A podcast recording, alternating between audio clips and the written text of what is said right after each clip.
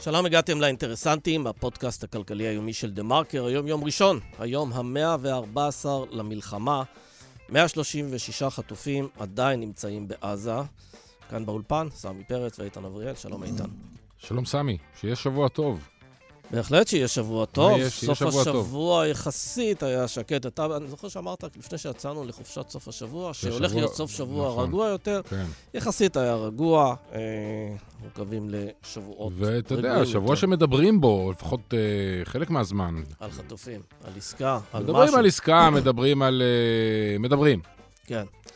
אז תשמע, גם אנחנו נדבר על זה היום הרבה. ישראל אה, נמצאת באחת השנים הקשות בתולדותיה, אחרי האסון הגדול מאז הקמת המדינה. הרבה מאוד uh, הכרעות uh, דרמטיות לפנינו, וגם עם מבחן מנהיגות, שבעצם לא ראינו כמותו שנים רבות. לצערנו יש לנו יותר שאלות מתשובות, כמו לרוב הציבור הישראלי, ואלו בדיוק הרגעים שבהם נדרשת מנהיגות שיודעת להתמודד עם סיכונים, שיודעת לזהות הזדמנויות, שאומרת אמת לציבור, שמציבה סולם ערכים מנומק. שמסוגלת לקבל החלטות קשות ושגם יודעת לקחת אחריות. למען האמת, אנחנו לא רואים מנהיגות כזו בעת הזו. יש פה הרבה פוליטיקאים, חלקם שוחרי טוב, אנחנו לא חושדים במניעים שלהם, אבל יש לנו מערכת פוליטית חולה שנמצאת כבר לפחות חמש שנים במשבר עמוק. יש מצב שהקטסטרופה של ה-7 באוקטובר היא תוצאה ישירה של המשבר הזה. אז כדי לבדוק את העניין הזה, אנחנו מארחים כאן uh, היום את יושב ראש האופוזיציה כיום וראש הממשלה לשעבר, יאיר לפיד, לשיחה על המציאות הקשה בה אנחנו נמצאים, על האופן בו הוא רואה אותה וחושב שצריך להתמודד איתה, וגם על השאלות uh, המתבקשות, כמובן, מתי הבחירות הבאות, מתי תקום ועדת חקירה ממלכתית, האם צריך לתת קדימות להשבת החטופים על פני השמנת היכולת של החמאס או להפך, וגם כמה פעמים חלפה בראשו המחשבה איזה מזל שזה לא קרה במשמרת שלי. אנחנו מתחילים.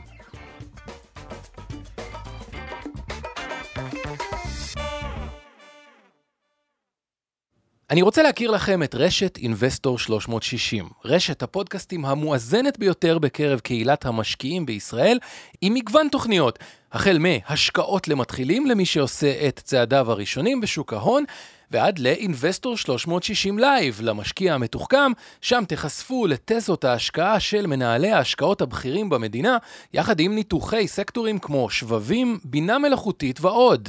בין לבין תוכלו להקשיב לתוכנית האקטואליה המשקיענים עם אבנר סטפאק, השקעות להייטקיסטים וערוץ הקשירים. חפשו אינבסטור 360 בפלטפורמת הפודקאסטים שלכם. שלום ליושב ראש האופוזיציה ויושב ראש אה, יש עתיד, יאיר לפיד. שלום לכם. שלום, שלום. צריך גם להגיד, גם ראש הממשלה לשעבר, שר האוצר לשעבר, שר החוץ לשעבר, אולי לקראת הסוף אנחנו נשאל אותך איזה מהטייטלים אתה הכי אוהב. מאה אחוז. אוקיי. אה, אנחנו 114 ימים מאז ה-7 באוקטובר, אה, הקטסטרופה אולי הגדולה בתולדות המדינה. ואני תוהה כמה פעמים אמרת לעצמך בימים האלה, איזה מזל שזה לא קרה במשמרת שלי. אה, לא ככה אמרתי את זה לעצמי. איך כן? כן עסקתי עם עצמי לא מעט בשאלה אם זה היה יכול לקרות במשמרת שלי. או במשמרת של נפתלי, לצורך העניין, כדי ש... כן. של הממשלה שלכם. של הממשלה שלנו, ואני חושב שלא. זה משהו במיקוד ובערנות. זאת אומרת, אני יצאתי למבצע עלות השחר על איש ג'יהאד אסלאמי שעמד עם נ"ט אחד uh, במרחק uh, לא בטוח מהגבול. זה, אנחנו שנינו קמנו כל בוקר, קראנו למזכיר הצבאי ואמרנו, מה קורה, מה קורה, מה קורה, תגיד מה קורה, תגיד מה קורה. זה, זה לא הייתה עייפות חומר, לא היה מהפכה משטרית. אני מאמין שמי אה, שזוכר שתפקידו הראשון של ראש ממשלה זה לוודא שכל אזרחיו, או מה שיותר מאזרחיו בחיים, זה לא היה קורה במשמרת שלו. כי הייתם אולי צעירים ולא מנוסים בתפקיד, ודווקא בגלל זה הייתה לכם יותר ערנות, מה שאולי אין למי שנמצא הרבה יותר שנים בתפקיד? זה, זה חלק מזה, כן. אה, אני לא יודע אם לא מנוסים, אה, גם נפתלי וגם אני אנשים מנוסים, אבל בוודאי שהיינו, אה, לא היינו 17 או 16 שנה ראש ממשלה, שיש איזו שחיקה מתחייבת. תוסיף לזה את הבעיות המשפטיות, תוסיף לזה את המהפכה המשטרית, תוסיף לזה איזה, איזה אה, אה, הידרדרות של הכשירות. איך המדינה הגיעה למצב שהכשירות שלה, הצבא אפילו פחות בדיעבד, למעט התקלה הגדולה של השביעי באוקטובר, אבל uh, כל מה שקרה אחר כך, שלושת רבעי מהמערכות הממשלתיות לא עובדות, משרדים לא מתפקדים.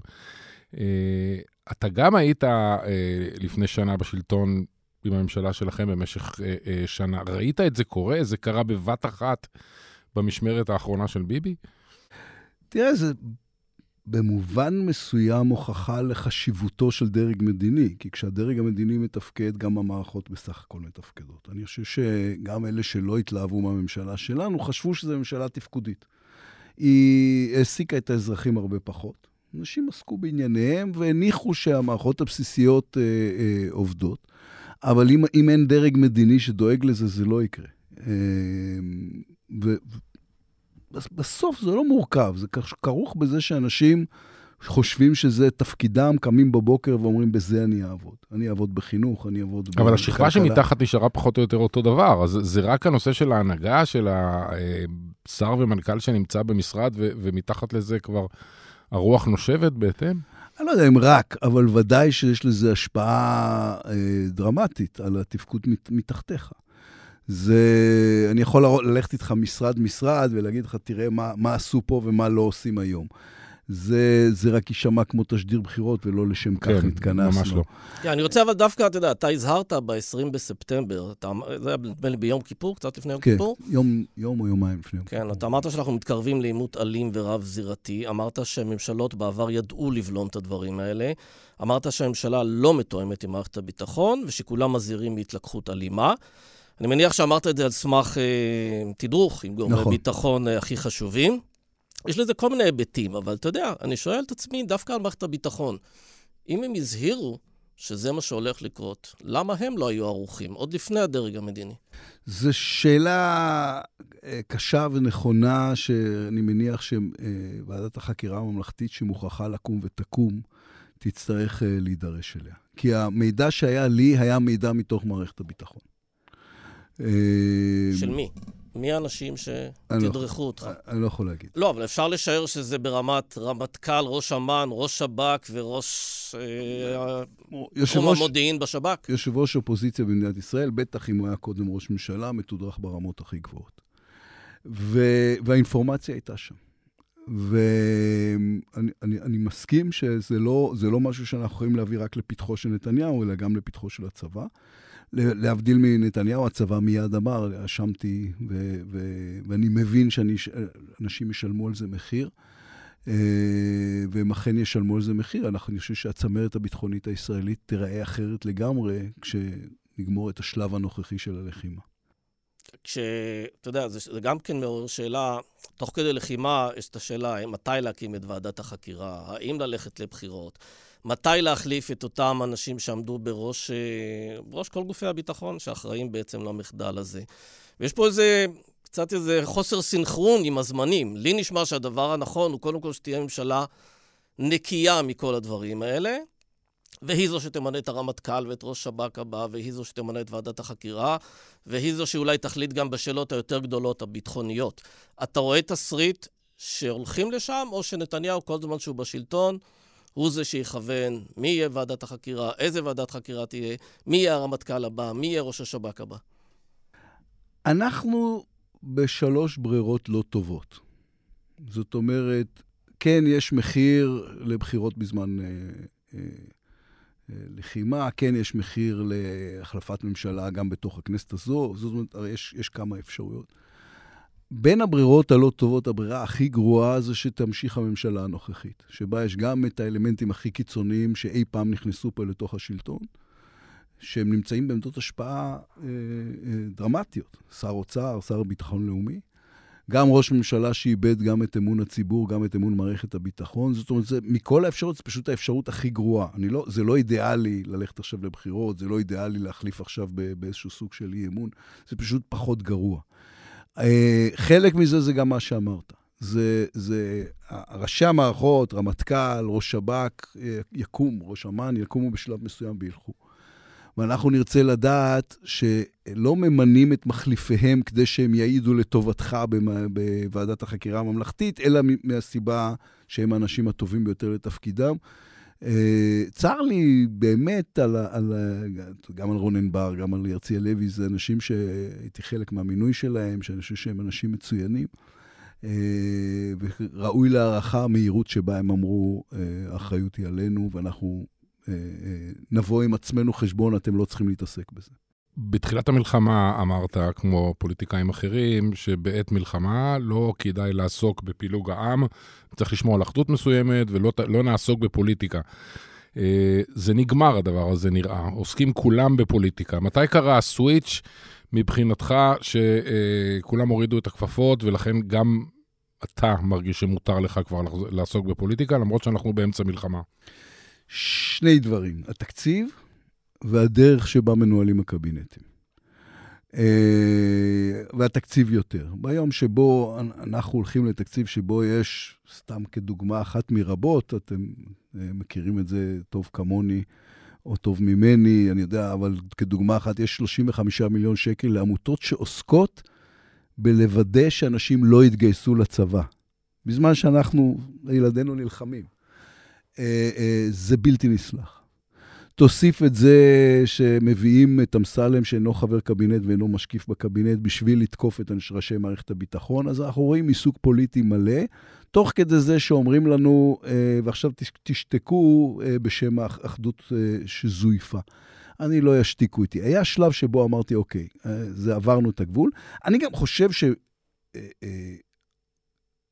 א', יש, יש מדינות שהן מאוחדות בזמן מלחמה. סוריה, רוסיה, אפגניסטן. זה קורה גם במדינות דמוקרטיות, בדרך כלל מתלכדים סביב המנהיג במלחמה. כן, אם הוא המנהיג. אני לא חושב שהוא המנהיג שלנו במלחמה בסדר. הזו.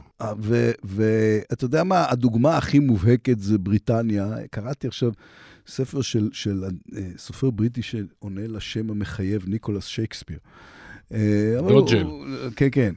ושנקרא Six Minutes in May, שזה ספר שעוסק בהחלפתו של צ'מברליין באמצע מלחמת העולם השנייה. כולל התיאור המופלא של הנאום המפורסם של ליאופולד אמרי, שעומד בפרלמנט וזועק את הזעקה של קרומוול, אומר, לך, עשית מספיק נזק, לך. זה, אז אם בריטניה במלחמת העולם השנייה יכולה להרשות, ושם היה אגב תופעה מעניינת. הם מאוד רצו להכניס את האופוזיציה לתוך ממשלת אחדות, והאופוזיציה, אתלי הוביל אותה, אמר, אני מוכן להיכנס לא עם ראש הממשלה הזה. אם אתם רוצים להכניס את האופוזיציה ולקבל ממשלה מאוחדת, אתם תצטרכו להחליף ראש ממשלה, ואז הם החליפו את צ'מברלן וצ'רצ'יל. זה לא היה מיידי, המוח זוכר כאילו היה הסכם מינכן, הוא נכשל ומיד החליפו לו. הוא נשאר, צ'מברליין, ראש הממשלה, מפרוץ המלחמה עד מאי 40, ורק אז הם החליפו אותו. אז גם אנחנו יכולים להחליף ראש ממשלה. לא, אנחנו, אין לנו התנגדות לזה, אבל uh, כשאתה מסתכל על הקואליציה של אותם 64 מנדטים, אתה רואה שבסך הכל גם התקציב, והזכרת את זה קודם לכן, כל המטרה שם היא לשמר את הקואליציה הזו, לא משנה מה. הרי יש קבינט לענייני המלחמה, ויש קבינט לענייני כל השאר כדי לתחזק את העסק הזה. ודווקא משום שאנחנו נמצאים בשנה של הכרעות דרמטיות, דרמטיות. אה, לבנון, עזה, יום שאחרי, אה, מדיני, ביטחוני, סעודיה, באמת אלף ואחד אה, הכרעות גדולות. אם באמת נתניהו מציע, מציע לך הצעה, תבוא אתה, תבוא גנץ, בוא נעשה ממשלת אחדות אחרת לטווח של שנה, שנה וחצי, אבל אתם מתחייבים לא לפרק את הממשלה הזו, ואז אני מוציא את בן גביר, אולי גם את סמוטריץ'. אתה תלך על כזה דבר? הבעיה היא כמובן לא ההתחייבויות שלי. אני לא דובר מטעמו, כי כן, לא, כן. לא התייעצתי איתו לא, להצעה. אני, א', אין הצעה כזאת וגם לא תהיה, אבל גם הבעיה היא לא ההתחייבות שלי. אני עומד בהתחייבויות שלי, אף אחד לא, מעולם לא האשים אותי שלא עמדתי בהתחייבות. הבעיה היא זה שאי אפשר לסמוך על שום התחייבות שלו, ואם הוא יחליט שעוד שנה, אז מה? תגיע עוד שנה והוא ימצא תירוץ למה הוא לא עומד בהתחייבויות שלו. הוא לא כשיר להוביל את עם ישראל במלחמה, הוא לא כשיר להוביל, להוביל את הכלכלה, ואני רוצה רגע לתת מסגרת זמנים אחרת משלך, כי זה חשוב. הרי מה נתניהו עושה עכשיו? הוא מצא לעצמו כדרכו איזה דרך לפלג סביבה את החברה, נקודה ארכימדית שסביבה מפלגים את החברה הישראלית. עכשיו, מה הוא אומר? התיישבות בעזה, זה נראה כמו איזה לא, הסחת דעת כזה. זה הסחת דעת. לא, הוא אומר, יש פה שני, שני, שני מחנות, אלה שאומרים לשחרר את החטופים מיד, זה קצרי הרוח, ואלה שאומרים ניצחון עד הסוף. ועכשיו בואו בוא נריב, הוא גם כמובן רואה סקרים שיש יותר אנשים שיגידו ניצחון עד הסוף, כי הוא תמיד פועל לפי זה. זה, זה גורם לצד השני, אה, מתוך סנטימנט שאני יכול להבין אותו, בטח סביב החטופים, להגיד, לא, לא, לא, אנחנו באמת קצרי רוח ואנחנו רוצים שתעשו עכשיו אה, אה, את המהלך. האמת היא אחרת. האמת היא שאנחנו בתוך מהלך של חמש שנים, שמכיל את כל מה שתיארת. שמכיל את היום שאחרי בעזה, שמכיל, הרי רק בשביל להגיע למצב שנקים את הברית של המדינות הערביות ההכרחית בשביל לנהל את עזה ביום שאחרי, זה ייקח שנתיים לבד. שמכיל את ההסכם עם הסעודים, שמכיל בנייה מחדש של הציר האיראני. אתה יודע מה? שמכיל בנייה מחדש של צה"ל. צה"ל היום באופן מובהק הוא צבא שלא היה מוכן למלחמה הזאת כמו שצריך, והוא לא בגודל הנכון. יש לנו... וצריך גם להגיד שהוא מקבל עכשיו הרבה מאוד כסף, מבלי שראינו תוכניות של איך הוא בכלל אמור להיות בנוי. האם למשל קו התצפיתניות צריך ללכת עשרה קילומטר אחורה? אה, יותר מזה, זה, אני חושב שאני אני, אני מתמכר לנטייה של עצמי למשפטים קליטים. אני חושב שיש לנו היום ממשלה גדולה מדי וצבא קטן מדי, וצריך להפך. צריך ממשלה הרבה יותר קטנה וצבא הרבה יותר גדול. זה, אה, אה, כל הדבר הזה הוא שינוי מדינתי שייקח 4-5 שנים.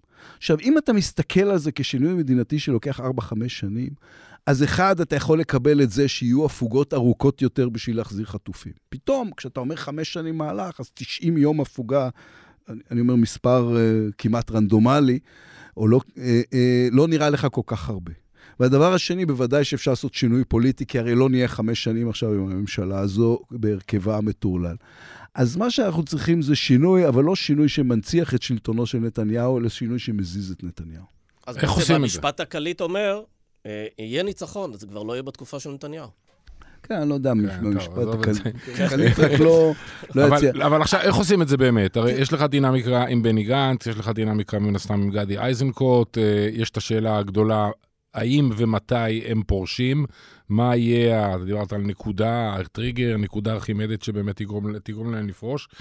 אה, הסקרים ברורים, איך הופכים את זה למהלך פוליטי? זה אה, עבודתי, ובגלל זה אני לא מדבר עליה מול מיקרופון. אני מדבר עם כל מי שאמרת ויותר, כולל אנשים בליכוד, וזה חלק, חלק מהעבודה, וחלק מהעבודה שהם מדברים איתי, זה שזה מהלכים שלאט לאט מבשילים. הם גם לא... הם לא חד-ממדיים. אני מתעסק, כמוכם, בבני אדם. ואנחנו צריך, צריכים תמיד לזכור, בני אדם הם לא דבר אחד. זה, אתם יודעים, אני אגיד לכם את זה דרך המודיעין. במודיעין, המון פעמים אתה שומע את השיחות הכי אינטימיות של ראש מדינה, נגיד, עם אשתו, בלילה. וכולם באים ושמים את זה ואומרים ומנתחים את זה, ורק שוכחים דבר אחד. יכול להיות שהוא ישנה את דעתו עוד שעתיים, כי זה קרה לכולנו בחיים, שדיברנו משהו עם האישה בלילה, ובבוקר הרגשנו אחרת, או דיברנו עם מישהו אחר. אז אה, בשביל שנביא חמישה חברי כנסת מהליכוד, צריך לדבר עם חמישה עשר. בשביל שנוביל את המהלך בתוך, אה, עם המחנה הממלכתי, כדי שהם יבינו סוף סוף שכדאי שהם יצאו משם, צריך לדבר עם כולם. זה מהלך מורכב. אבל זה העניין, ש... קודם כל, כל, כל, האם אתה רואה שינוי בשיחות שלך עם אנשי ליכוד, או אולי אפילו אנשי ש"ס, לא יודע אם יש לך דיבור גם עם אנשי ש"ס או אנשי יהדות התורה, אך, שהוא, שהוא דיבור שונה בין מה שהיה לפני ה-7 באוקטובר, שזה בעיקר סביב המהפכה המשטרית, ובין מה שקרה מאז. כלומר, האם הקטסטרופה הזו, הטראומה הזו, הזיזה משהו שם? במוכנות שלהם, מה שנקרא, לצאת נגד המנהיג, דבר שלא עשו בימין אף פעם. אני חושב שיש שם הכרה בזה שמה שהיה לא יהיה. וחלק מהשיחות מעניינות במובן זה שהן עוסקות במדינת ישראל באופן, זאת אומרת, באיזו הבנה שמדינת ישראל לא יכולה להמשיך להתנהל כמו שהתנהלה ולהיות במקום שבו היא הייתה.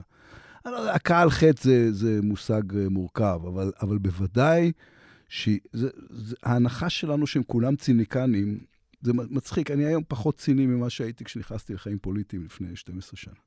פגשתי יותר אנשים שבאמת אכפת להם ממה שציפיתי. הכנסת היא מורכבת פחות או יותר כמו האוכלוסייה הישראלית. זאת אומרת, יש שם אה, אה, 20 אחוז של האנשים הכי טובים שאני מכיר, 20 אחוז של אנשים שזה מדהים בעיניי שמישהו נותן להם להסתובב בלי אזיקים, ו-60 אחוז פחות או יותר באמצע ו- ולכאן ולכאן. וצריך לדבר עם כולם, וזה, אבל זה שיחות שעוסקות במדינת ישראל. גם להם יש פה ילדים ונכדים, וגם להם אכפת. לא צריך להניח שלכולם, שכולם ציניים, או שכולם תועלתניים.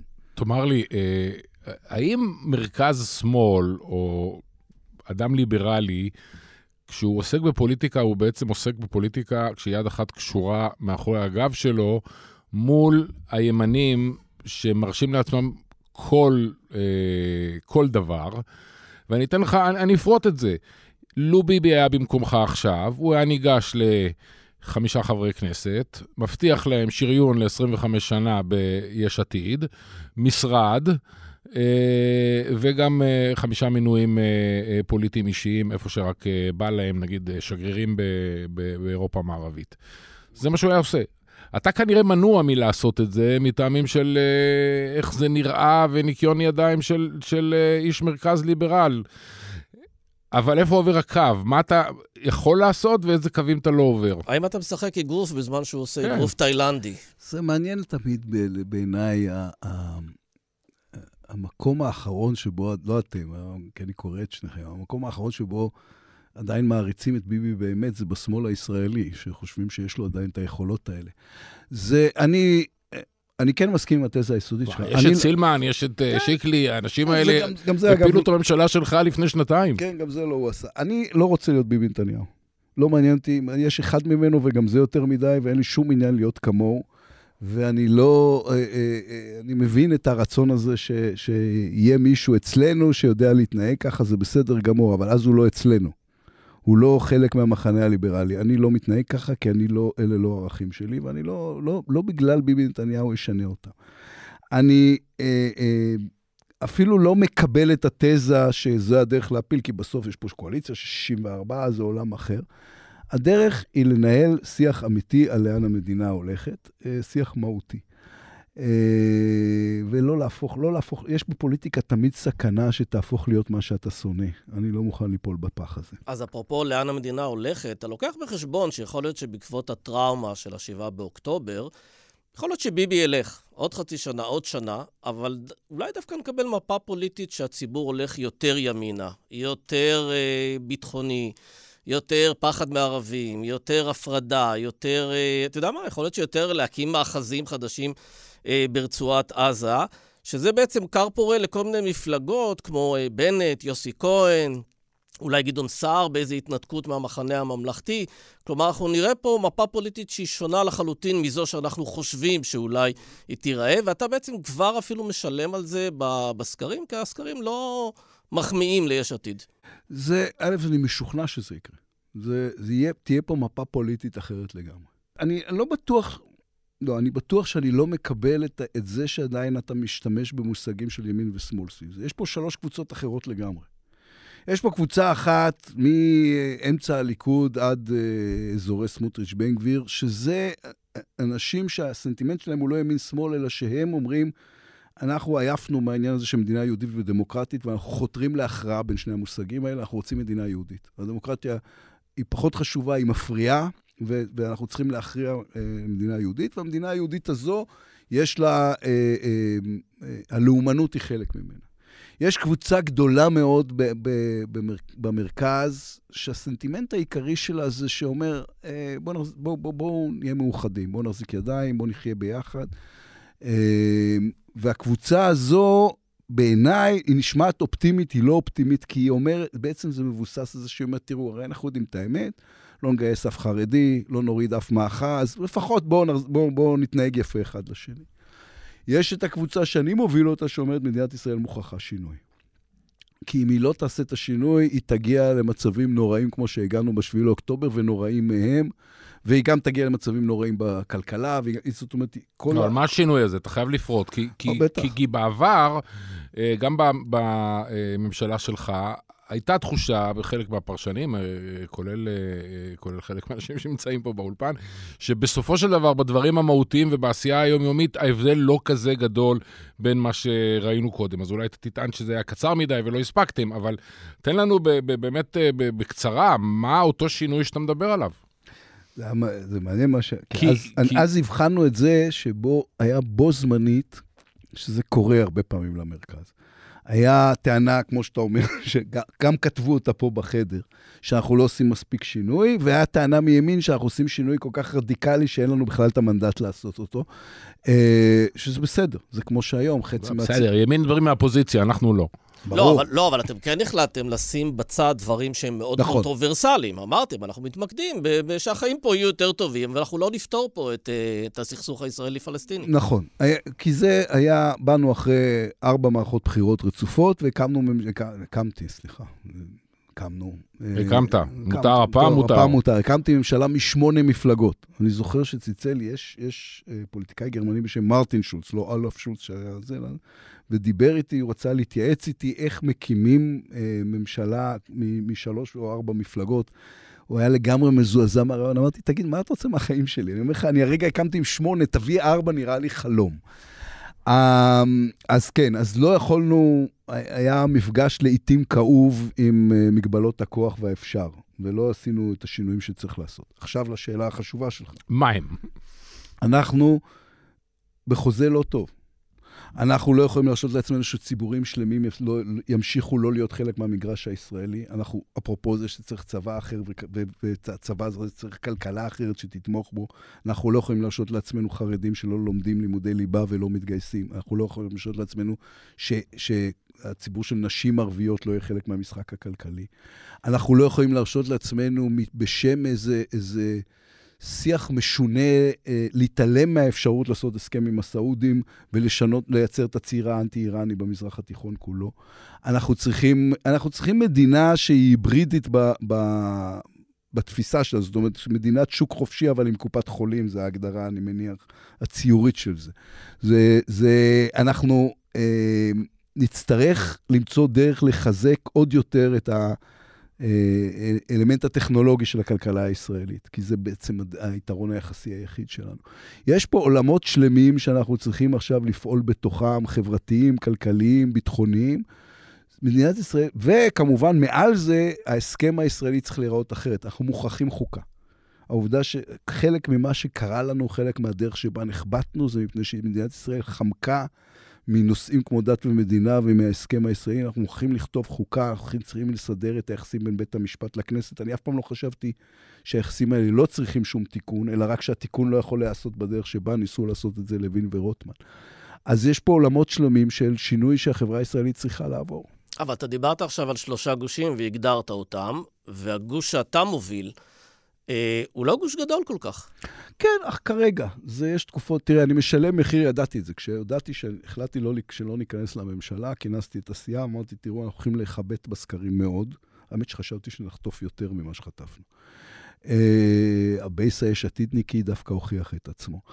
אבל אמרתי להם, יהיה לזה מחיר, יש עכשיו סנטימנט, אני חושב שזה חשוב מאין כמותו שתהיה אופוזיציה בתקופה הזו, אני חושב שאי אפשר שכולם יסתופפו בצילו של נתניהו עכשיו, דקה אחרי שהוא עובר לא, אבל השאלה אם זו אופוזיציה אפקטיבית, בזמן שגנץ ואייזנקוט נמצאים בתוך הממשלה הזו. כלומר, אתה, אין לך הרבה גייסות לכל לא. המהלכים לא, האלה. לא, אבל יש קול ויש אפשרות, ואתה לא צריך לסתום את הפה כי אתה חבר ולא בממשלה, אלא אתה יכול לבטא את זה שדברים צריכים להיראות, לעשות אחרת. אני אתן את הדוגמה הכי מיידית. אה, אה, הדיון של היום שאחרי הוא דיון שאנחנו יזמנו. הוא לא דיון שהיה קיים, כי הממשלה הזו, נתניהו אמר, אנחנו לא רוצים לדבר על היום שאחרי, עכשיו נלחמים. אנחנו אמרנו, מה זאת אומרת לא רוצים לדבר על היום שאחרי? אז מה התכלית האסטרטגית של המתרחש? כשאתה בפנים, אתה לא יכול לנהל את השיח הזה. אז תסביר לנו מהו היום שאחרי בעיניך בעזה. מי שולט שם? אה, מותר להגיד את המילה רשות פלסטינית. כשהם מדברים על זה? צריך.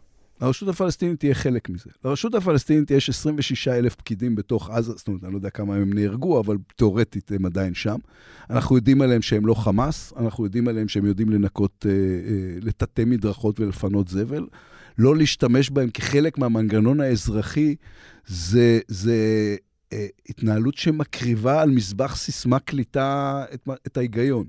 ואיך נביא, אנחנו רוצים להביא את הסעודים, אנחנו רוצים להביא את האמירתים, אנחנו רוצים להביא את הקהילה הבינלאומית, איך אתה רוצה להביא אותם בלי, בלי אה, שאתה מוכן להגיד בקול רם את המילים רשות פלסטינית בגלל שאתה מפחד מסמוטריץ' ובן גביר?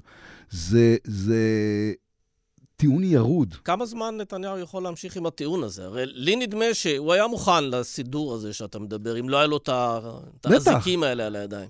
אז אי אפשר. אי אפשר מפני שאתם צריכים לראות את ה... מה שקורה בקהילה הבינלאומית סביב זה, זה כבר אפילו לא כעס, זה רק איזה מין, הם מסתכלים עליהם, אומרים, לא יכול להיות שאתם... אנחנו זוכרים שאתם הייתם העם החכם בעולם. זה... עכשיו, זה גם, האינפנטיליות של הדיון היא גם, מה זאת אומרת רשות פלסטינית? זה כמו הדיון על מדינה פלסטינית. אני עמדתי באו"ם, אמרתי, אני בעד שתי מדינות לשני עמים. עכשיו, תיקח כל אזרח ישראלי ותציב לו את אותם שתי אפשרויות. אחת, תגיד לו, תראה, יש לנו אפשרות להגיע למצב שיש פה מדינה מפורזת רק בשטחי A ו-B, אין להם נשק. Uh, אנחנו מקבלים רצועת ביטחון של שמונה קילומטר, וכל בוקר אתה יכול לתת שתי סטירות לאבו מאזן אם בא לך. אתה מקבל או אגיד לך כן? אתה אומר לו, ומצד שני יש מדינה, רשות פלסטינית חלשה, מפוררת, מסיתה, שהחמאס עלול להשתלט עליה כל רגע. אותה אתה מקבל, הוא יגיד לך לא. זה, אתה צריך לדבר על הפרטים של הדבר הזה, כי יש בו פה מורכבויות. ואנחנו מדברים אותם ומסבירים איך הרשות צריכה להיראות כדי להיות חלק מהתארגנות עתידית. אה, כי זה בעיניי יותר טוב מאשר פשוט להגיד, אני מסרב לקיים את הדיון, שזה המצב, זה מה שכרגע הממשלה אומרת, שהיא מסרבת לקיים את הדיון. אין לך תחושה שבנימין נתניהו, כהרגלו, לשיטתנו, אה, משקר לכולם? זאת אומרת, הוא בא והוא אומר, אה, מלחמה עד שנכריע את החמאס ושום רשות פלסטינאית אה, לבייס שלו ולבן גביר ולסמוטריץ', אבל במקביל הוא מדבר עם האמריקאים, ואנחנו פותחים כל יום, ואנחנו רואים פעם אחת בוול סטריט ג'ורנל, פעם אחת בעיתון אחר, שעסקת חטופים אולי מתקרבת, ובסופו של דבר, יהיה בדיוק את התוכנית שלך. כן, זה... או לפחות היא תהיה על השולחן עד שמשהו יתפוצץ. זה לא רק זה, הוא המציא עימות פיקטיבי. כביכול יש במדינת ישראל אנשים או גופים או בעולם שאומרים בוא ניתן את עזה לאבו מאזן, והוא עומד בפרץ. אין בן אדם אחד בעולם, לא אני, לא בני גנץ, לא אנטוני בלינקן, לא ג'ו ביידן. לא ג'וזף בורל, שר החוץ של האיחוד האירופי. אף אחד לא אומר, תיתנו את עזה לאבו מאזן. הוא, הוא, הוא כרגלו ממציא אויבים דמיוניים ונלחם בהם, שזה היה יכול להיות משעשע לולא העובדה שזה גורם לו לא להילחם באויבים האמיתיים שלנו. כן, השאלה אבל אם ביידן לא משחק לידיו של נתניהו בזה שהוא מספק לו איזה נרטיב, משהו להיאחז בו. הרי כל התדמית הזו של מר ביטחון קרסה ב-7 באוקטובר, ופתאום ממציא את עצמו מחדש בתור האיש שימנע פה מדינה פלסטינית. כן. ואיכשהו יש כאלה קהלים כנראה שאולי זה כן עובד לא עליהם, לא? זה, אולי זה, אותי זה מרשים פחות, זה, זה, אתה יודע, אני הסתכלתי... לא, לא, כן. זה לא אמור להרשים אותך, זה אמור לא, להרשים גם, קהלים גם, שאתה מתחרה עליהם. גם את הקהלים שלו, זה אפילו לא מנוהל, כמו, סתם ראיתי אותו עומד ואומר חמאסטן או פתחסטן, ואמרתי, איזה מבוחריו מעל גיל, מתחת לגיל 50 יודעים בכלל עדיין מה זה פתחסטן, על מה הוא מדבר. אבל אה, חמאסטנים כבר יודעים. חמאסטנים כן יודעים. אה, אבל אני אומר, לא, לא, כאילו החיים כחריזה פחות עושים עליי רושם בימים אלה, אולי בגלל הרצינות של, של הדברים המהותיים שבהם לא, הוא לא מטפל. אני, אני אומר שוב, הניסיון הזה לברוח מדיון מורכב הפך להיות כל מה שהוא יודע להציע. זה לא הצעה מספיק טובה. זה, ו, ואני חושב שה... ה, אתם יודעים, כולנו עברנו סביב המהפכה המשטרית, דבר מעניין, שיום אחד קמנו בבוקר ופתאום גילינו שכל מדינת ישראל יודעת מה זה עילת הסבירות. או, או, ואני ממש זוכר דיונים שהיו אצלנו לפני, שאמרנו, איך נסביר לאנשים איך פועלת הוועדה לבחירת שופטים? ואז הלכנו בשבת לרחוב וגילינו שכולם כבר לימדו את עצמם. היכולת של הציבור הישראלי לעשות לעצמו אה, תהליך של חינוך מול מורכבויות, היא בעיניי טובה יותר ממה שנדמה לנו, אה, או מהקינה המשותפת שלנו. אז הפרחים ליריב לוין, אם כך. אה, לא, כן. לא, לא, לא הייתי לא, בונה לא על, על הזר. אל תגזים כן. בעניין הזה. תגיד לי משהו, היית גם שר החוץ ו... וראש הממשלה לזמן קצר. אני תמיד חי בתחושה ש... בסוף, בסוף, בסוף האמריקאים מחליטים מה יהיה פה. זאת אומרת, אתה מסתכל על כל המלחמות שלנו, הם, הם מחליטים מתי הם מפסיקים, הם מפסיקים, הם מחליטים מתי אפשר להתחיל שוב. אה, האם אתה מסכים עם התזה הזאת, ומה תהיה ההחלטה של האמריקאים? כי יש הרבה גורמים בחו"ל שמדברים עם אנשים בבית הלבן, והם משדרים שעוד שבוע, שבועיים, שלושה יימאס להם, והם פשוט אה, יורידו את ה... יורידו את ה... Hmm. את הבצ'טה, יורידו את הפטיש, ויש להם פטיש. יש להם פטיש. תחמושת, מה שתרצה. יש להם פטיש, גם uh, מדיני, ממועצת הביטחון, גם, uh, בכל מה שקשור לכלכלת החימושים שלנו. עדיין ישראל היא מדינה סוברנית, ואנחנו... לא, אנחנו לא אומרים שלא, אני פשוט שואל מה, הם, מה, הם, אני, מה, אני, מה ומתי. אז אני, אני מבין את עניין המנופים, גם מול זה, זה הרי לא חד משמעי. זה לא שמישהו יום אחד מצלצל לטלפון האדום, ונשיא אמריקאי אומר לך, עכשיו תעשה ככה, או עכשיו תעשה אחרת, זה תמיד אה, אה, בנוי אחרת, וישראל תעשה מה שטוב לה. הטענה שלי מול נתניהו הייתה לא זה שהוא מתווכח עם הממשל, אני חושב שאני התווכחתי ב... יחסית ללוח הזמנים, יותר ממנו עם הממשל, אלא זה של למה אתה עושה את זה בטלוויזיה. תנהל, אתה רוצה לריב עם הממשל, תריב עם הממשל. זה אה, אה, אה, בייחוד מפני שזה ממשל שלא נעשה יותר למען מדינת ישראל ממה שעשה ביידן נכון. בחודשים האלה. וגם יותר ממה שהוא עושה, חוץ מלהביא את שתי נושאות המטוסים לחופים שלנו, חוץ ממה שהם שולחים לנו בחימושים, גם יש ההתייצבות ברמה הרגשית. ב-11 לאוקטובר הוא, הוא מתחיל את הנאום שלו, ארבעה ימים אחרי, והוא אומר, אנחנו עכשיו רואים מהו הרוע המוחלט. עכשיו, זה לישראלים נשמע טבעי, כי אנחנו אמרנו, כן, אנחנו רואים מה זה הרוע המוחלט, הוא הרג לנו את הילדים. הוא חי בעולם של ליברלים אמריקאים, שבהם אומרים, אין דבר כזה רוע מוחלט. יש, לכל אחד יש את הנרטיב שלו, לכל אחד מאיתנו מספר לעצמו את הסיפור, העולם מורכב מ-oppressors ו-those who are oppressed, כל עולמות שלמים. הוא אומר, לא, לא, לא, אתם ראיתם עכשיו רוע מוחלט, אני חוזר לדבר בערכים מוחלטים, זו אמירה שאמרה לפרוגרסיבים, זוזו הצידה, אני הולך לעזור לישראלים. זו התגייסות ראויה לכל הערכה. ומגיע לו לפחות מאיתנו שאת הוויכוחים לא, לא יעשו איתו באופן פומבי, אלא יעשו איתו כמו שנהוג לעשות אותם מאחורי הקלעים. בסוף יש את השאלה שלך, יש שלבים שבהם האמריקאים אומרים, תראו, אנחנו אה, נעזור לכם, אבל ראוי שתשמעו למה שלנו יש להגיד, ומה שיש להם להגיד עושה שכל. אה, מה שאתה מרגיש מולם זה דווקא בעיה הפוכה. אנחנו קצת עושים מיקור חוץ של אה, אה, העולם המדיני. אני, אני מכיר היטב את עמוס הוכשטיין, שמנהל עכשיו את המשא ומתן בלבנון. עשיתי איתו את הסכם הימי, ש, שזה אפילו לא הסכם הגז, התברר שמכרנו כן. מים מלוכים. אה, אה, אבל, אבל איפה העשייה המדינית של מדינת ישראל? זה לא מספיק. מדינה לא אומרת, טוב, נראה מה הוכשטיין יביא לנו מביירות. מדינה אומרת, יש לי עשייה מדינית, יש לי כלים מדיניים, אני מפעיל את הצרפתים שמסורתית אמורים להיות בלבנון מאוד חזקים, או לא אמורים, הם מאוד חזקים בלבנון. אני עושה דברים שהם העשייה המדינית שלי. במקום זה אנחנו נסוגונו, נתנו לאמריקאים לנהל חלקים, נתחים גדולים ממדיניות החוץ שלנו, ובמקביל יש לנו תלונות בטלוויזיה. זה לא, זה לא ניהול סביר של האירוע. אמרת לבנון, ובתחושה שלי, לא דיברנו על זה כל כך. חיזבאללה ולבנון בעיה יותר, הרבה יותר גדולה מאשר, מאשר החמאס, עם כל הכאב של, של השביעי באוקטובר. ו, ושם נראה שאנחנו לא מנהלים שום דבר, זאת אומרת, אנחנו יוצאים מתוך הנחה שברגע שנצליח לייצב את, את עזה, אז הצד השני גם כן, הגבול השני יירגע בפחות או יותר אוטומטית, כי, כי זאת הדינמיקה. למה אפשר להגיע? מה ריאלית להגיע? ממשלה אחרת, יותר, יותר נורמלית עם, עם החיזבאללה? גם פה, אחד, תעשה עשייה מדינית. הרי מה קורה כרגע פיזית בשטח? החלטה 1701, שזו החלטת, נכון. ההחלטה של סוף מלחמת לבנון הראשונה, מיושמת רק בצד שלנו, במקום שהיא תהיה מיוסדת בצד, בצד הלבנוני. יש פה עולם מדיני שלם שצריך לעסוק בו, ושאתה שואל, שאלת אותי שאלות, שאלתם אותי שאלות של אם אני הייתי עכשיו, הייתי אומר, רגע, רגע, רגע, האם אנחנו עברנו לעולם שבו החלטות של מועצת הביטחון של האו"ם הן המלצה בלבד? כי אם הן המלצה בלבד, יש לי כל מיני דברים שגם אני רוצה להתעלם ממנו. זה מה שקורה כרגע. איך, מדוע העולם אינו כופה החלטות מועצת ביטחון? העולם בעבר ידע לכפות. זה אה, אה, כולל, כולל באמצעים אה, צבאיים. מדינת ישראל ואני חוזר לרגע לזה שאמרתי, כל מה שקורה עכשיו צריך לחשוב עליו במושגים של 4-5 שנים הקרובות, לא במושגים של חודשים. מדינת ישראל לא יכולה להרשות לעצמה שחיזבאללה יישב על הגבול שלנו. המטרה האסטרטגית שלנו לא צריכה להיות מנוסחת דווקא במונחים צבאיים, אלא להגיד, המטרה האסטרטגית שלנו היא שיהיה תחושת ביטחון מלאה לכל תושבי קו העימות. אם זה בקיבוץ בארי, ואם זה בקיבוץ דן ודפנה, או בקריית שמונה, או בשדרות. ועכשיו, לך תתרגם את החזרת תחושת הביטחון הזו למונחים מעשיים. ובמונחים מעשיים זה אומר שצריך להרחיק את החיזבאללה מטווח הקורנט, שזה בערך עשרה קילומטר. זה אומר שאנחנו צריכים לוודא שאין אה, אה, אנשי רדואן, יש עדיין בערך אלף שאנחנו מסתכלים עליהם, אה, צמודים לגבול.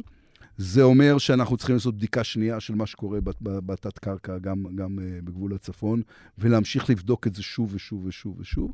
יש שם עולמות מבצעיים שלמים, אבל נקודת המוצא אומרת, אדם צריך לגור בקריית שמונה, בערך בן אדם היחיד שנשאר זה דוד של מאיר כהן, כן. שהחליט שהוא לא יוצא מהבית. לא, אבל גם הוא עצמו שם. מתי יבוא פוליטיקאי אמיץ ויגיד, שביטחון של 100% לכל הדורות זה אוטופיה לא ריאלית, ופשוט עובדים עליכם ואתם יודעים את זה. כי, כי לא משנה מה תעשה, shit can always happen, some kind. זה יהיה שונה, זה יהיה הפתעה, זה יהיה כן הלאה. יש עניין של לוגיקה, אבל למה מבטיחים דברים שבעליל אי אפשר לקיים? לא הבטחתי, אז אני לא, לא יודע לא לענות אתה. על זה. אני לא יודע לענות על זה. תראה, ביטחון מלא זה כיפת ברזל לכל אזרח. זה בסוף... גם זה לא יעזור, יודע, אז יביאו לך קורנט. כן. אין. בס... יש, אני, אני הייתי ב, אני יודע, שניים או שלושה כנסים שונים, אני חושב שאצל מתחריכם בדרך כלל, אה, שבהם נתניהו דיבר על שלושת מעגלי העוצמה הישראלית. אמר, יש לנו עוצמה ביטחונית, ביטחונית כלכלית. עוצמה כלכלית ועוצמה מדינית, ואז הלך וביסודיות רבה הרס את כל השלושה. אני מסכים, אין דבר כזה 100% ביטחון, כמו שאין דבר כזה 100% כלכלה. כמו, בסוף, מדינה, יותר מכל דבר אחר, היא קונפליקט מנוהל.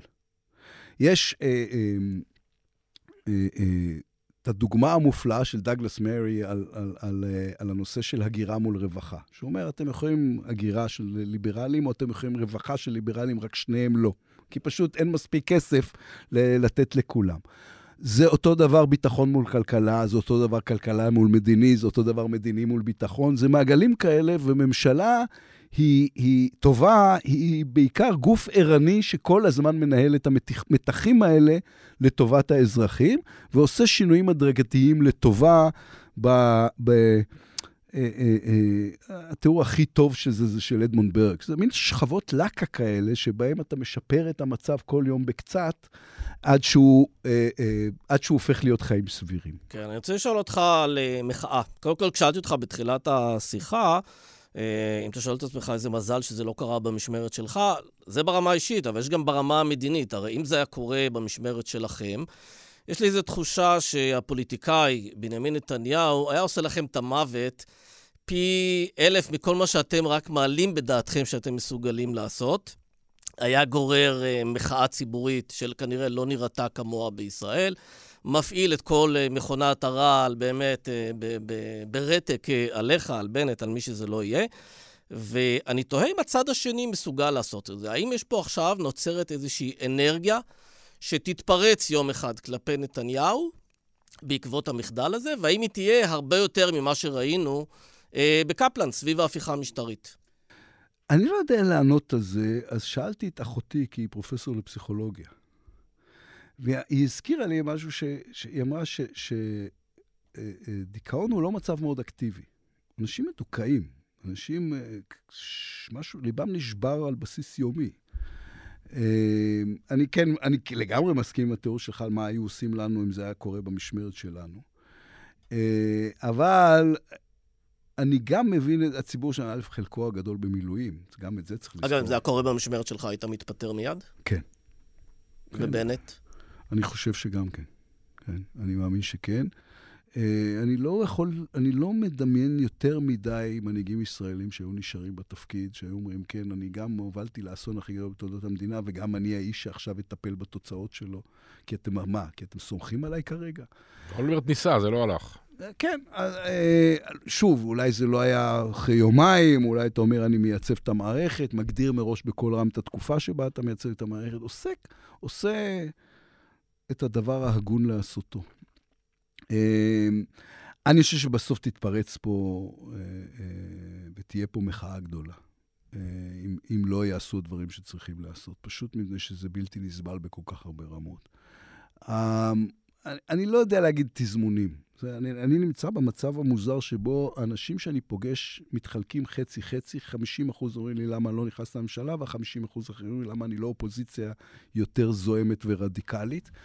אה, אז אני נשען לי בכוח על זה שאבא שלי תמיד אמר, שאם כולם כועסים עליך, כנראה שאתה בסדר. לא, או שהסיטואציה היא באמת בעייתית. אתה מצד אחד רוצה אחדות כדי שהלוחמים יילחמו, ואנשים נמצאים בעזה, והדבר האחרון שבא להם זה שההורים יריבו בחוץ.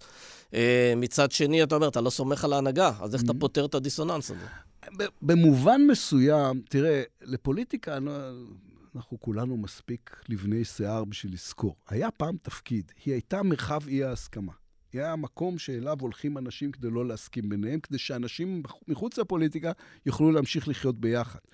זה, זה, מה, מה, מה הרעיון במרחב פוליטי? זה, זה, אה, אה, גפני יכול לקיים דיון על השאלה אה, מה נותנים לתלמידי ישיבות, כדי שכל התלמידי ישיבות לא יצטרכו לקיים את הדיון, כי אז נתחיל ללכת מכות ברחובות. אתה פעם זה היה רעיון מאחורי מרחב פוליטי.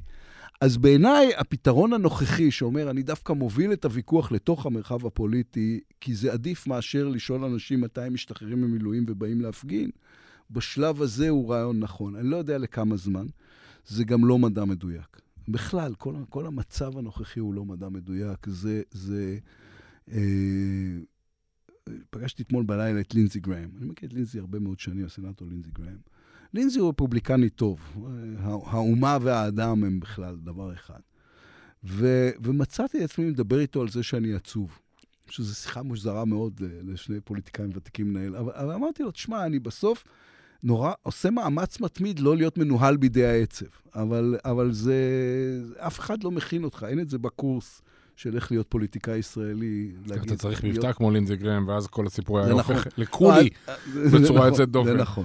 אה, מאחר שאנחנו באיזשהו סוג של סטטוס קוו הזוי לחלוטין, נמצאים בעזה בלי שום שעון, בלי שום יעד, מה יכול להיות הטריגר ש, שיוציא את ה... שיווי המשקל המוזר הזה מה, מהמקום שלו. זאת לא, אומרת... לא, גם, גם רק להוסיף על העניין הזה, יש עכשיו כוחות ש... שיוצאים מעזה. היום יצאה חטיבת קרייתי, נדמה לי, שבוע שעבר mm-hmm. יצאו עוד כמה חטיבות. אתה יודע בכלל להגדיר את מצב המלחמה בעזה עכשיו? תראה, ז... אני חוזר למה שאמרתי פה כבר פעמיים. אנחנו באירוע של חמש שנים, שבו אתה תצטרך למשל להתמודד עם ניסיון מתמיד של החמאס לייצר נוכחות שלטונית. זה מה שקרה בצפון הרצועה.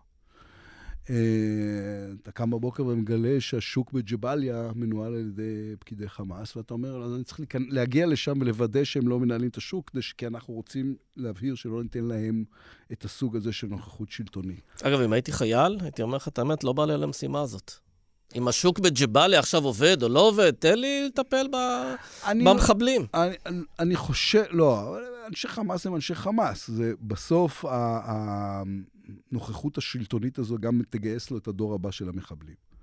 זה חלק מתהליך, זה בזמנו, כשגדי איזנקוט אה, אה, היה באיו"ש, אז הוא, לדעתי, הוא המציא את מה שנקרא כיסוח הדשא. זאת אומרת, פעולה מתמדת, גם במונחים קטנים, שמטרתה אה, לא לאפשר עלייה של... אז זה אומר כנראה שזה לא חמש שנים, זה 15, 20, 30? לא, אם אתה מגדיר גוף שלטוני אחר, אז הגוף השלטוני אחר, לאט לאט זה הופך להיות הבעיה שלו. בגלל זה, כן. בגלל זה אני אומר שיש סכנה בעובדה שהממשלה הזו לא מגדירה אה, תכלית אסטרטגית לממשלה, כי, תח, ל, ל, ל, ל, לעזה, כי תכלית אסטרטגית פירושה זה שאתה יודע לידי מי אתה רוצה להעביר את זה ובאיזו תצורה. למשל, לא קיימנו למשל דיון מה זה אומר לשבת על הפרימטר.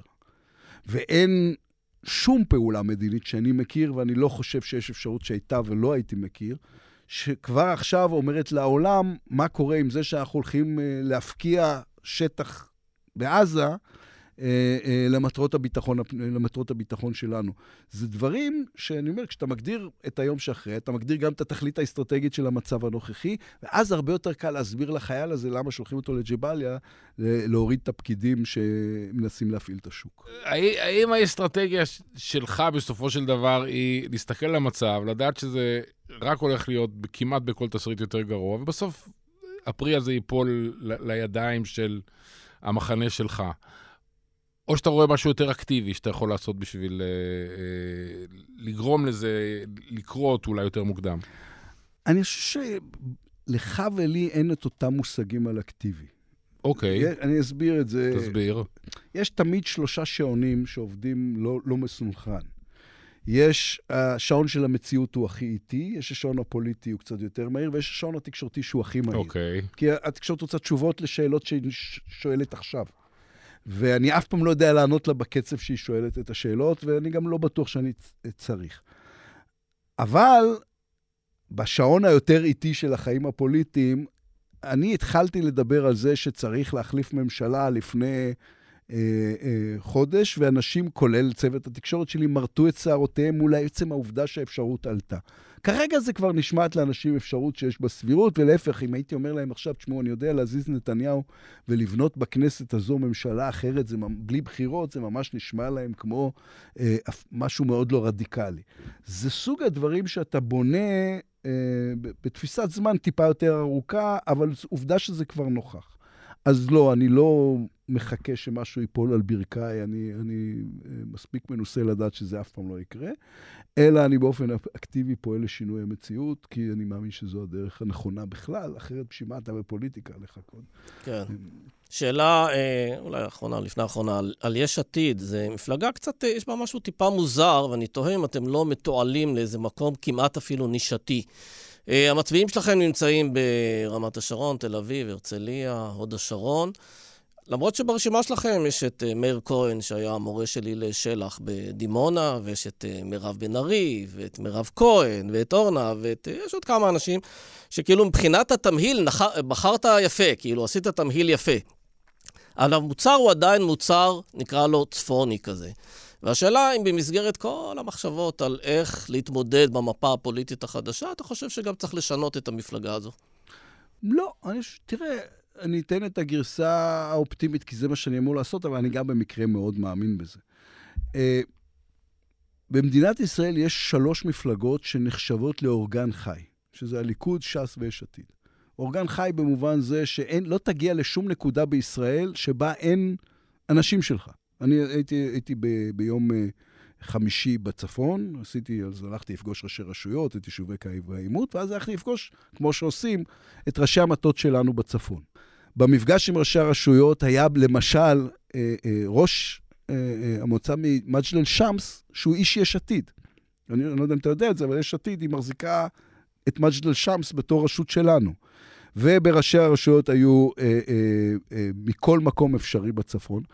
אנחנו, אה, אה, אחד הימים המאושרים ביותר בחיי כפוליטיקאי היה היום שבו פעם ראשונה מישהו אמר, אני יש עתידניק.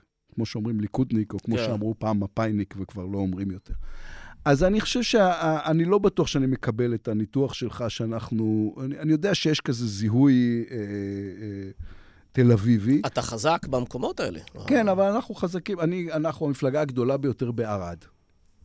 זה... אני חושב שאתה טועה, לדעתי, יהדות שת... התורה, תסתכל על זה, יהדות התורה זה 30 כולל... אחוז שם, יש שם חסידות גור שהגיעה לשם. המפלגה הכי גדולה בערד, כולל זה שראש העיר הוא מיש עתיד, ואנחנו המפלגה הכי גדולה במועצת העיר ערד. כן, ניסן מלחמו. Uh, זה נכון שיש איזה פער בין הדימוי לבין, ה, לבין ההרכב. אני, אני אמרתי את זה, זה יום על דוכן הכנסת, וכולם הסתכלו עליי, הלכו לבדוק וחזרו, אמרו, וואלה, אמרתי, אתם יודעים שיש יותר מזרחים ביש עתיד מאשר בליכוד. אמרתי, תבדקו, בחמישייה הראשונה אני האשכנזי היחיד, ובעשירייה הראשונה אנחנו שישה ואתם ארבעה, ואמסלם נתקע באופן מאוד אה, אה, לא אופייני עם צעקה באמצע. זאת אומרת, נתקעה לו צעקה. אה, אז כן, אבל זה תהליך, המפלגה קיימת 12 שנה, לליכוד לקח יותר. כן. לסיום, אז שאלתי אותך, איזה מהטייטלים שלך אתה הכי אוהב? יושב ראש האופוזיציה, יושב ראש יש עתיד, ראש הממשלה לשעבר, שר חוץ לשעבר, שר אוצר לשעבר. וש... לא, לא התעסקנו עם... נראה לי הוא לא אוהב את המילה לשעבר, אבל בסדר. לא, לא, אתה, אתה, זה חלק מהעסק. אני חושב שבסוף ראש הממשלה, זה, זה, זה המקום שמאפשר לך לשנות הכי הרבה, להשפיע הכי הרבה, לעשות הכי הרבה דברים. זה... אני מאוד אהבתי גם להיות שר חוץ, אבל, אבל בסוף, אני פה מתוך אמונה עמוקה שאנחנו הולכים לעשות שינוי, אז אני שואל את עצמי כל הזמן, מה המקום שממנו אתה יכול לעשות שינוי? אני, גם מקומות אחרים אני אקבל, אני אמרתי, מישהו אמר לי, רגע, ואם עכשיו תצליח לארגן בכנסת הנוכחית שינוי שלטוני ולא אתה תהיה ראש הממשלה? אמרתי, אז לא אני אהיה ראש הממשלה, נעזור לכל מי שאתם רוצים, העיקר לעשות את השינוי שצריך לעשות. אמרת בני, גדי ויולי, למה זרקת את השם של יולי? כי מה? כי זה חלק מהדיון בתוך, בתוך הליכוד, והוא עשה, הוא דיבר את זה בקול רם, אז לא חשבתי שאני גורם לו נזק. לא, יש אחרים גם, כן. אבל אני לא רוצה, לא רוצה להזיק להם ולא רוצה שהם ירגישו אי ביטחון כשהם משוחחים איתי. יאיר לפיד, תודה רבה. תודה רבה גם לך. תודה לך. זהו, עד כאן האינטרסנטים uh, להיום, במהדורה קצת שונה ומיוחדת. Uh, אנחנו נהיה פה כרגיל גם מחר. נגיד תודה לנערה מלקין ולאמיר פקטור שעורכים אותנו. נגיד תודה לך, איתן אבריאל. תודה, סמי. נפגש מחר, ביי ביי.